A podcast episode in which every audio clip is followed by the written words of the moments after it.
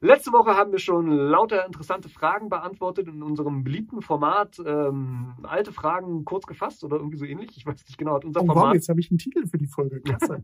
Schau eine an. Ja, also wir arbeiten halt so Fragen ab, die ganz unten, aus welchen Gründen auch immer, auf unserer Fragenliste äh, gelandet sind. Nein, sie haben natürlich Gründe, weil wir uns vor der Antwort irgendwie so ein bisschen drücken und äh, in so einem kürzeren Format, wo mehrere Fragen beantwortet werden, äh, fällt uns das irgendwie leichter, glaube ich. Und deswegen stelle ich Axel gleich mal die erste Frage, ohne lange Vorrede. ja, ich habe noch gar nicht geguckt, was kommt. Oh Mann. Katja N. Punkt. Was haltet ihr Ach, überhaupt von vielen Frage. Oh. Details in einem Roman? Müssen Details immer Sinn haben? Hm. Sinnvoll sein? Oder dürfen sie auch nur mal schön oder irreführend sein? Ja. Okay, ähm, ich zäume das Pferd mal von hinten aus. Also irreführend ähm, auf jeden Fall. Da würde ich als Krimi-Autor auf jeden Fall schon mal zustimmen. Ähm, dürfen sie einfach nur schön sein. Äh, nun ja, ähm, wie wir schon öfter gesagt haben, es gibt keine Schreibpolizei. Also dürfen ähm, kann man machen, was man will. Und es gibt da, ähm, das ist jetzt eine dumme Antwort, aber äh, ich begründe es noch mal ein bisschen mehr.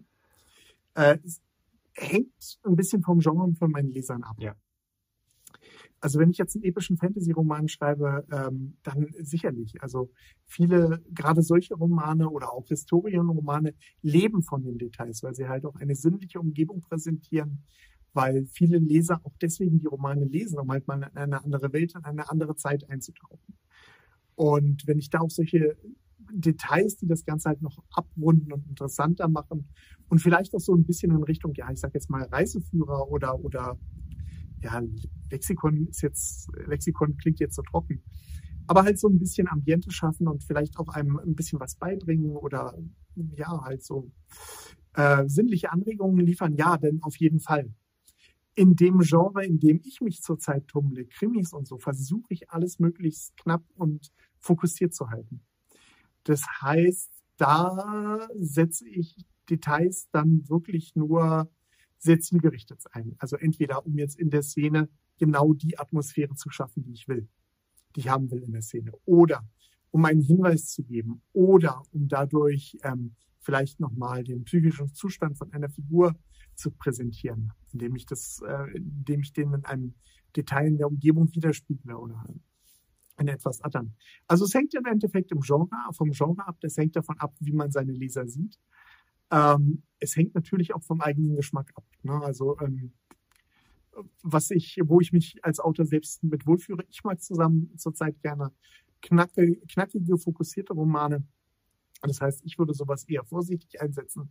Das muss aber nicht heißen, dass man es nicht machen kann. Okay. So, Markus, Robert Lose. Ja. Äh, ich hätte das Thema, wie viel soll man Leuten über seinen Roman verraten, wenn man ihn noch nicht fertig geschrieben hat? Gutes Thema. Die äh, erste Frage, die erste Gegenfrage, die ich stellen würde an der Stelle wäre, warum sollte man überhaupt Leuten was über einen Roman verraten, der noch nicht fertig geschrieben ist? Also das es gibt eigentlich nur eine Gruppe von Menschen, denen ich äh, etwas über einen Roman verrate, der noch nicht fertig ist, und das sind Testleserinnen und Testleser. Andere Leute würde ich gar nicht großartig was davon erzählen. Was würdest du sagen, wenn deine Frau fragt, Markus, was machst du so? Ja, die gehört ja im weiteren Sinne zu Testleserinnen und Testlesern. Über die rede ich natürlich, äh, mit ihr rede ich natürlich über äh, das, was ich so mache. Und dann gibt es ja auch manchmal ein paar Ideen oder ich frage sie ganz konkret oder sowas, aber das ist ja nicht verraten in dem Sinne. Ne? Ähm, ich glaube, oder ich vermute mal, die Frage von ähm, Robert bezieht sich darauf, äh, weiß ich nicht, man steht auf einer Party und äh, dann unterhalten sich die Leute, na, was machst du so? Und dann sagt man irgendwann, ah, ich schreibe Romane und dann kommt die Frage, ach, was schreibst du denn da? Und jetzt ist so ein bisschen die Frage, ja, was, was verrät man darüber oder Ja. was sagt man da an der Stelle? Ähm, ich weiß es auch nicht, um ganz ehrlich zu sein.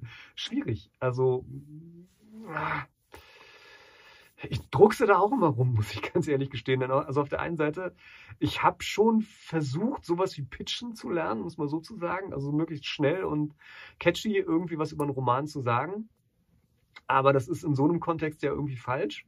Äh, wenn sich die Frage halt darauf bezieht, was sollte man, ähm, weiß ich nicht, Verlagsautoren, Agenturen oder äh, Verlagsmitarbeitern, Agenturen oder ähnlichen Leuten über den Roman verraten, wenn er noch nicht fertig ist, naja, möglichst die Grundidee und das Alleinstellungsmerkmal. Ne? Also warum ist der Roman, warum könnte der Roman aus, genau für diese Leute interessant sein? Aber das ist so eine Sache, wo man sich als Erstautor in der Regel nicht so viel Gedanken drüber machen muss, weil dann die Menschen eigentlich immer ganz gerne ähm, schon fertige Manuskripte haben wollen und nicht irgendwelche Ideen nur gepitcht haben wollen. Also ja, also der einzige konkrete Fall, der mir einfallen würde, wäre halt, wie gesagt, ich stehe auf einer Party und mich fragt jemand und dann hängt es so davon ab. Also ich würde dann gucken, äh, interessiert sich mein Gegenüber so wirklich darüber, dafür, was ich gerade schreibe oder mache, oder ist es nur so eine Höflichkeitsfrage? Und entweder sage ich dann so, ja, paar Krimis, ne? und dann ist es meistens auch schon erledigt und dann redet man übers Wetter.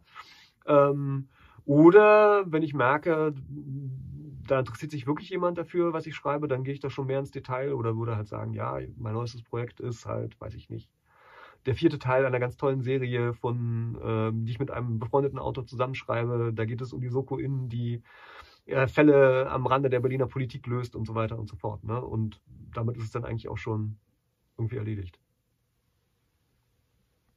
Ja. So. Markus, wie oft müssen wir das noch? Was denn? Ja, Entschuldigung, Entschuldigung. Ich warte immer, dass du vielleicht noch was dazu sagst oder so, deswegen. So, äh, Joe Rummick, der gute Joe Rummick, ähm, langjähriger Weggefährte von uns. Hattet ihr schon eine Folge über Tipps zu Lesungen? Ja, Stimmt. Du bist dran. Verdammt. Haben wir eine gehabt? Ich glaube ja, ne? Ja, ich glaube, wir haben sowas, ja. Ja, haben wir. Du bist dran, Markus. Äh, nee, ja, also du bist dran, mir eine Frage zu stellen. Ähm, Martin Alex. Ähm, habt ihr schon mal in einem Video die 20 Masterplots behandelt? Und was haltet ihr davon? Nein, haben wir bisher noch nicht getan. Ich hatte das so ein paar Mal auf der Liste und ähm, Axel hat immer gesagt, ach nö, was soll man dazu sagen? Und ich war auch nicht so überzeugt von dem Thema, dass ich dann irgendwie durchgedrückt habe und habe es dann halt auch sein gelassen. Und ähm, ich kenne das Buch, ich habe es gelesen. Äh, was halte ich davon? Man kann es lesen, muss man sozusagen. Äh, es ist die Heldenreise drin und dann sind halt, ich würde sagen, ziemlich viele Varianten der Heldenreise drin. Es ist nicht verkehrt.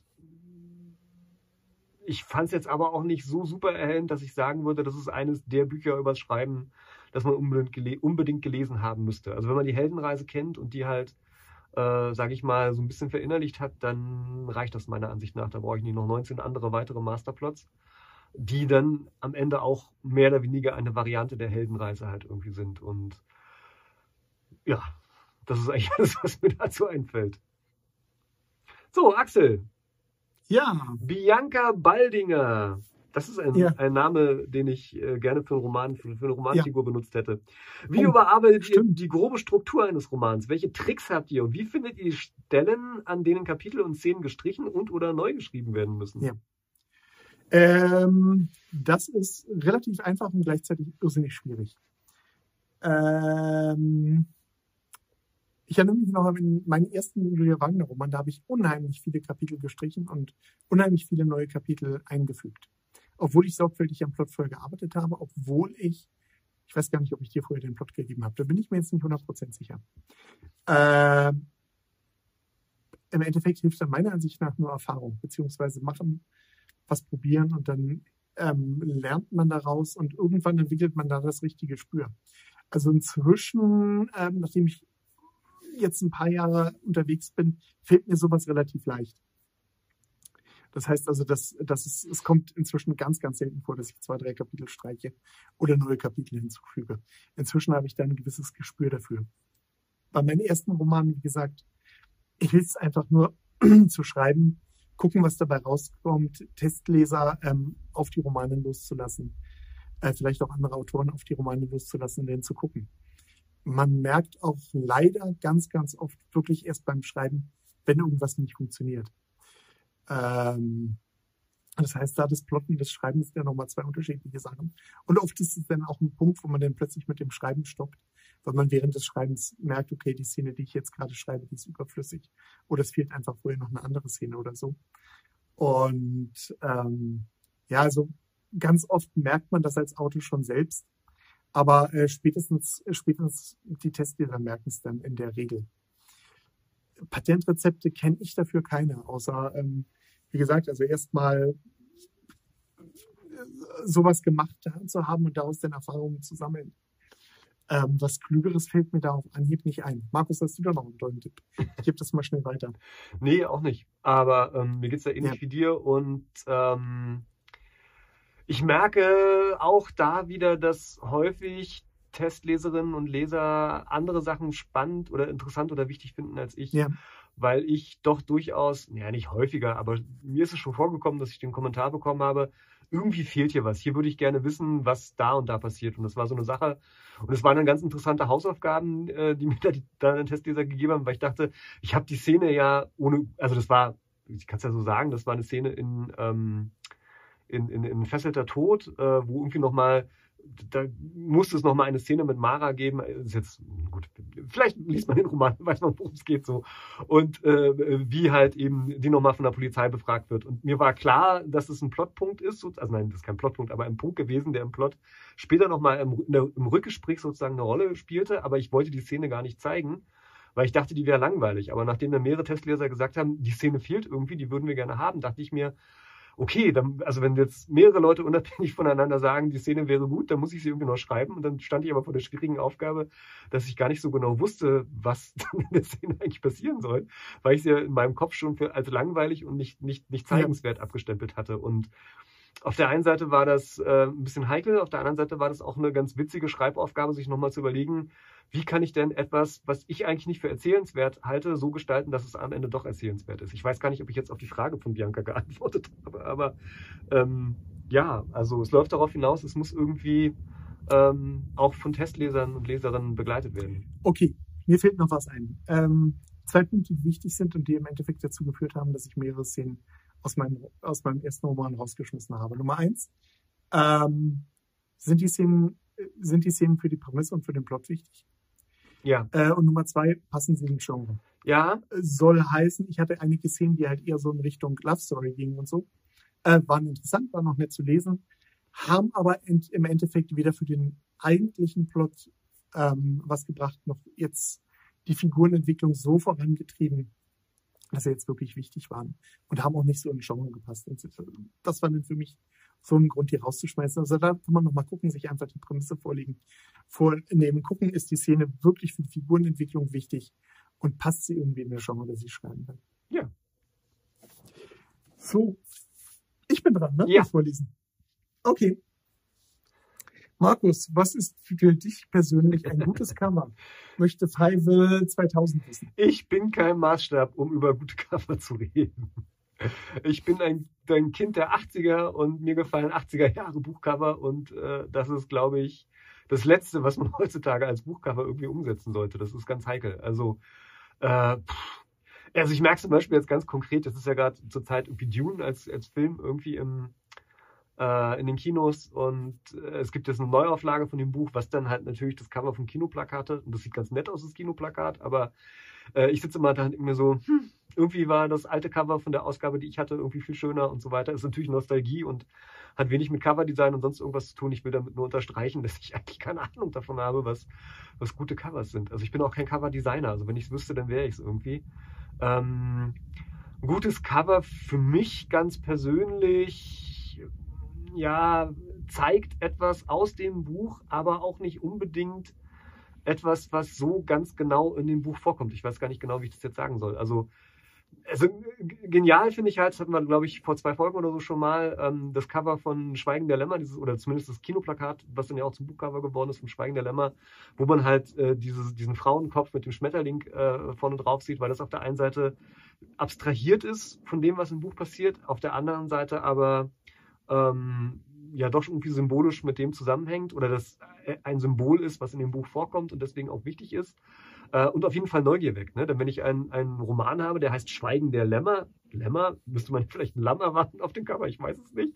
Also der Titel ist ja schon mal abgefahren, dann sieht man halt diesen Schmetterling, dann fragt man sich, hm, was hat ein Schmetterling mit einem Thriller zu tun? Denn drunter steht ja auch nochmal Thriller. Das finde ich persönlich gut, aber das ist, würde ich jetzt auch wiederum nicht so zur Nachahmung empfehlen. Ähm, ich glaube, ein wirklich gutes Cover verrät mehr über das Genre und ist deutlicher als Vertreter des jeweiligen Genres zu erkennen. Also wenn es eine persönliche Frage ist, ähm, was ich gut finde, habe ich gerade so ein paar Beispiele genannt. Äh, wenn ich so ganz aus so einer professionellen Perspektive beurteilen müsste, was gute Cover sind, würde ich sagen, naja, auf jeden Fall welche, die auf den ersten Blick erkennen lassen, um welches Genre es sich handelt, das ich da äh, schreibe. Du bist dran. Ja, genau. Hä? Du hast gerade eine Frage beantwortet. Achso, ja, ich muss vorlesen. Ah, ich komme vor, ich bin zu blöd für das Format. Tut mir leid. So, Elke Okay, Bresslein. wir machen dieses Format, wir machen dieses Format so lange, bis Markus bis ich kapiere, wie es funktioniert. Okay, KI ist ja in aller Munde, künstliche Intelligenz, falls es jemand nicht wissen sollte. Und Entwicklungen laufen ja auch schon auf Hochtouren. Wie steht ihr dazu, so in fünf bis zehn Jahren eventuell KI-Autoren als Kollegen neben sich zu haben? Äh, ich bin hoch beeindruckt davon, was inzwischen Übersetzungsprogramme leisten. Äh, es gibt da äh, von einer DeepL heißt das Programm, ich glaube von einer deutschen Firma. Ähm, kann man sich auch im Internet mal anschauen, das äh, Sprachen übersetzt. Fantastisch, also wirklich gut. Noch nicht so gut, dass man es jetzt wirklich nehmen kann, um jetzt seinen Roman eins zu eins zu übertragen, aber ich bin mir sicher, nein, ich weiß, dass professionelle Übersetzer das als Hilfsmittel so für den ersten Durchgang nehmen. Also das ist schon mal gut. Und ähm, so, als Autor würde ich aber natürlich sagen, ha, aber sowas wie ein Roman kann ein Computer nicht schreiben ähm, und schon gar nicht in fünf bis zehn Jahren. So, das sage ich jetzt aber mal. Das sage ich jetzt einfach mal. Bin mir aber sicher, dass ich da falsch liege oder ziemlich sicher zumindest. Das glaube ich auch. Ähm, wenn man sich anschaut, wie, äh, ich will, ich hätte jetzt beinahe von Schachprogrammen geredet, aber die vernichten ja Menschen schon äh, seit längerer Zeit. Ja. Ähm, und auch in anderen Feldern ähm, äh, macht die Technologie ja weiterhin riesige Fortschritte. Ähm, also es würde mich nicht überraschen, um jetzt mal ehrlich zu sein, auch wenn mir das nicht gefällt, dass vielleicht jetzt nicht in fünf Jahren, aber vielleicht in zehn oder zwanzig Jahren tatsächlich ähm, tatsächlich äh, möglich sein wird, halbwegs vernünftige Romane mit KI zu schreiben. Ja, äh, was das für uns Autoren bedeutet, ja, dann müssen wir wohl mit dem Malen anfangen, außer das hat dann auch die KI, über- haben dann auch Computer übernommen, was sie wahrscheinlich haben. Ich glaube, ehrlich, Ähm, ja, Entschuldigung. ja. Nee. Ich glaube ehrlich gesagt, dass es gar nichts für Autoren bedeuten wird. Ähm, ich könnte rein theoretisch jeden Schauspieler heutzutage durch äh, Computeranimationen ersetzen, aber es wird ja nicht gemacht. Also es wird zumindest nicht flächendeckend gemacht, äh, weil die Menschen das einfach nicht wollen. Und es mag sein, dass in fünf bis Weil zehn es aufwendig ist. ja, aber selbst wenn es nicht aufwendig wäre, glaube ich nicht, dass die Menschen das wirklich wollen. Ähm, Wenn du keinen Unterschied siehst. ja, nee, trotzdem willst du es nicht. Ähm, also es gibt, Wenn du es nicht weißt. es gibt noch, naja, wenn ich es nicht weiß, dann ähm, wird es irgendwann einen riesen Skandal geben, wenn dann herauskommt, oh, da war doch gar kein echter Schauspieler dabei oder so. Ähm, zumal ja noch, ähm, sage ich mal, äh, Schauspieler erstmal real existieren müssen, bevor sie dann computeranimiert werden könnten. Also so einen ganzen Schauspieler-Star, das, da, da hängt ja auch noch mehr irgendwie dran. Die Menschen wollen ja immer was über das Privatleben von den Leuten wissen und la la la. Ähm, Was ist denn mit japanischen, ähm, was ist denn mit japanischen Computerstars, die es auch nicht real gibt und die viele Anhänger haben? Ja, das ist aber ein spezielles Genre, sage ich mal. Ne? Und ähm, Hm. das ist dann halt eine bestimmte Sparte, die die Leute halt eben gerne oder was die Leute halt eben cool finden. Ich sage ja auch nicht, dass das vielleicht in 30, 40, 50 Jahren anders ist. Aber ich glaube, in fünf bis zehn Jahren wird es genug Leute geben, die das skandalös finden würden, wenn sie einen Roman lesen, von dem sie glauben, dass er von einem Menschen geschrieben wäre und er es dann halt eben nicht ist. Und ich glaube, dass abgesehen von einer kleineren Gruppe von Nerds niemand, ähm, äh, ja, sagen wir mal nennenswert äh, nach Computer geschriebener Literatur oder von einer KI geschriebenen Literatur nachfragen wird. Da wird es ein paar Leute geben, die sich das halt aus Interesse mal angucken, aber ähm, ja, das ist jetzt wirklich der Literaturmarkt irgendwann dominiert wird von äh, KI-Romanen, das glaube ich halt eben einfach in der Form nicht. Mag sein, dass es in ein paar Jahrzehnten so sein wird, aber ich glaube, äh, da muss halt sozusagen die Generation an, an Lesern erstmal irgendwie wirklich ausgetauscht sein, ähm, so dass ja, wie soll ich sagen, ein ganz anderer Umgang, eine ganz andere Kultur herrscht, um mit Literatur umzugehen. Aber da mache ich mir zumindest zu meinen Lebzeiten ehrlich gesagt keine Gedanken. Aber ich kann mich auch Ja, irren. jetzt zu meinen Lebzeiten mache ich mir auch keine Gedanken. Ich kann mich auch irren. Was soll's? Also. So, Markus, äh, Lulu Wedekind. Letzte Frage. Ja, Wie viel Präsenz sollten Nebenfiguren bekommen und wie groß sollte der Einfluss dieser auf den Protagonisten beziehungsweise die Handlung sein? Pff, eine Frage, die ich pauschal so gar nicht beantworten kann, muss ich ganz ehrlich sagen.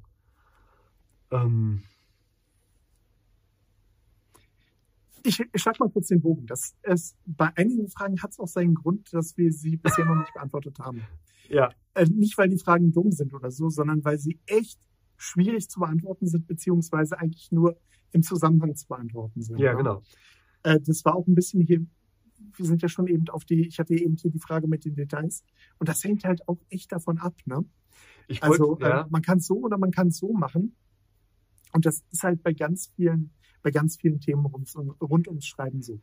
So, ich wollte gerade schon sagen, ach so, du bist noch nicht fertig. Mhm. Entschuldige. nee, doch, doch, das war. Ich wollte gerade sagen, ähm, äh, sie ist im Prinzip die gleiche Frage wie mit den Details, denn Nebenfiguren sind ja quasi sowas wie Details. Also natürlich nicht so ganz, aber äh, ähnlich vergleichbar. Und das kann man so pauschal nicht sagen. Also klar, es gibt Nebenfiguren, die sind sehr, sehr wichtig.